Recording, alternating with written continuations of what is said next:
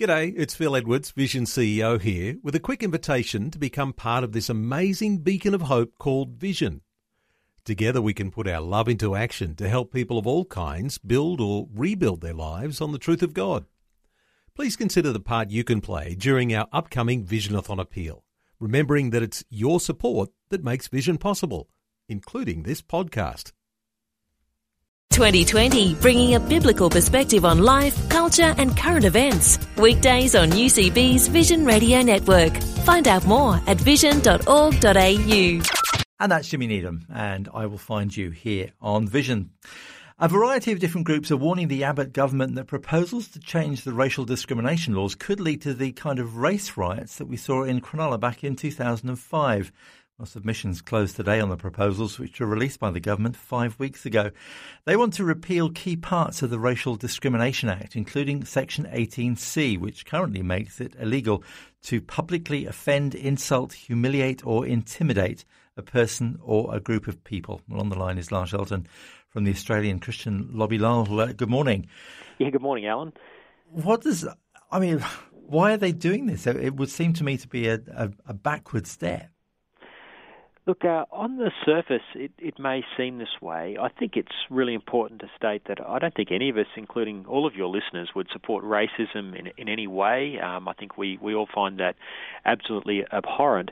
But there is this clause in the Racial Discrimination Act uh, called 18C, and uh, it makes it an offence um, to insult uh, or humiliate someone, and you can end up being dragged into court if you've said something insulting or humiliating. Now, I don't think for a moment that anyone should be deliberately out there insulting or humiliating people.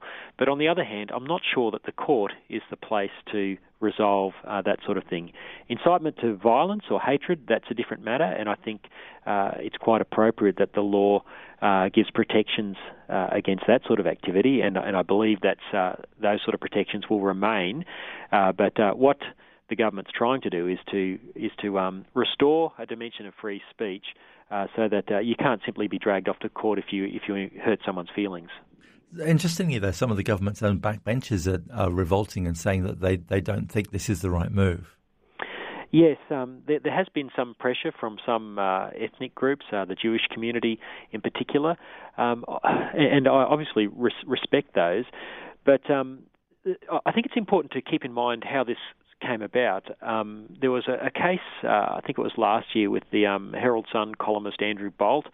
Uh, now, people either like him or, or hate him, but yeah. uh, putting that aside, Andrew Bolt, you know, wrote a piece where he, he, he made reference to fair-skinned Aboriginals, um, you know, perhaps uh, using, you know, a small percentage of their um, of their ethnicity uh, to claim benefits. Now, that's probably a reasonable thing to be discussing in the public arena. Perhaps um, perhaps Andrew, you know, didn't do it as tactfully as he could have. He, he can be quite strident in his writing.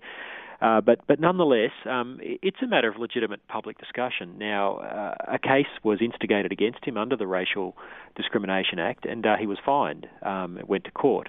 Uh, now, I, I I think you know whatever you think of of, of that particular issue, uh, I think uh, free discussion should be allowed. And um, unfortunately, the Racial Discrimination Act was, was being used to stifle free discussion because people's feelings were hurt over being described as fair skinned.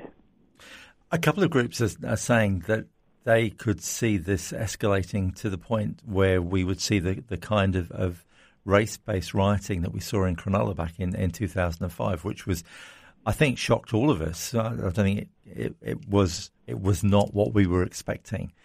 Um, is that really a danger?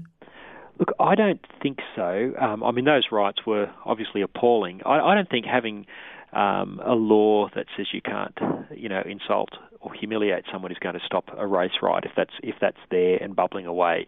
Um, I, I would like to think that what happened in Cronulla there was uh, a terrible aberration. I do think uh, Australians are very, very tolerant. Um, you know, we have a very multicultural society. We've, we've been a great success in assimilating people from many, many nations, and they continue to come, and I welcome that. I think that's wonderful. And in fact, I think our refugee intake is way too low at 13,700. We should be far more generous. And I think most Australians uh, are comfortable with uh, orderly immigration to this country. So I, I don't think taking out the um, provision in 18C is something that would, you know, give rise to, to further race riots. Do you think that there's a, a Christian position on this? Yeah, I, I do. I, I, I, do. You know, it's it's always you know, well, that, that's a, that's a good question that you ask. I think um, I think as Christians, um, you know, we should support the ideal of free speech. Um, but uh, there, there, needs to be, I think, a, um, a self-governing aspect of this. I think if, if, you then try and tie everything down to uh, law to cover every particular contingency, I think that's where you get tied up in, in legalism and legalistic knots. And I think that's what's happened with the Andrew Bolt case. Many Christians will remember a uh, religious vilification case in the early 2000s um, over the uh, Catch the Fire ministries, where comments about Islam were made in a Christian seminar. Now, perhaps some of those comments were a bit inflammatory, but but nonetheless, um, there, there, should have been the scope for free discussion. Yet these sort of anti-discrimination laws can uh, really um, have an effect of uh, dampening free speech.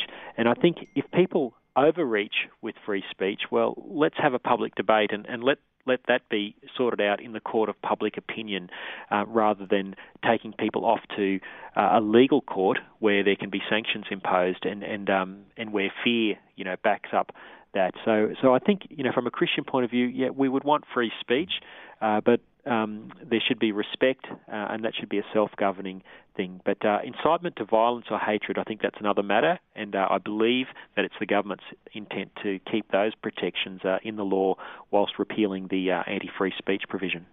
Lyle, it's always good to talk to you. Thank you very much indeed for your insight this morning. Thanks, Alan. Thanks for having us. Like what you've just heard? There's more great podcasts, or you can listen to us live at vision.org.au. And remember, Vision is listener supported. Your donation of any amount will help us continue connecting faith to life. Learn more or donate today at vision.org.au.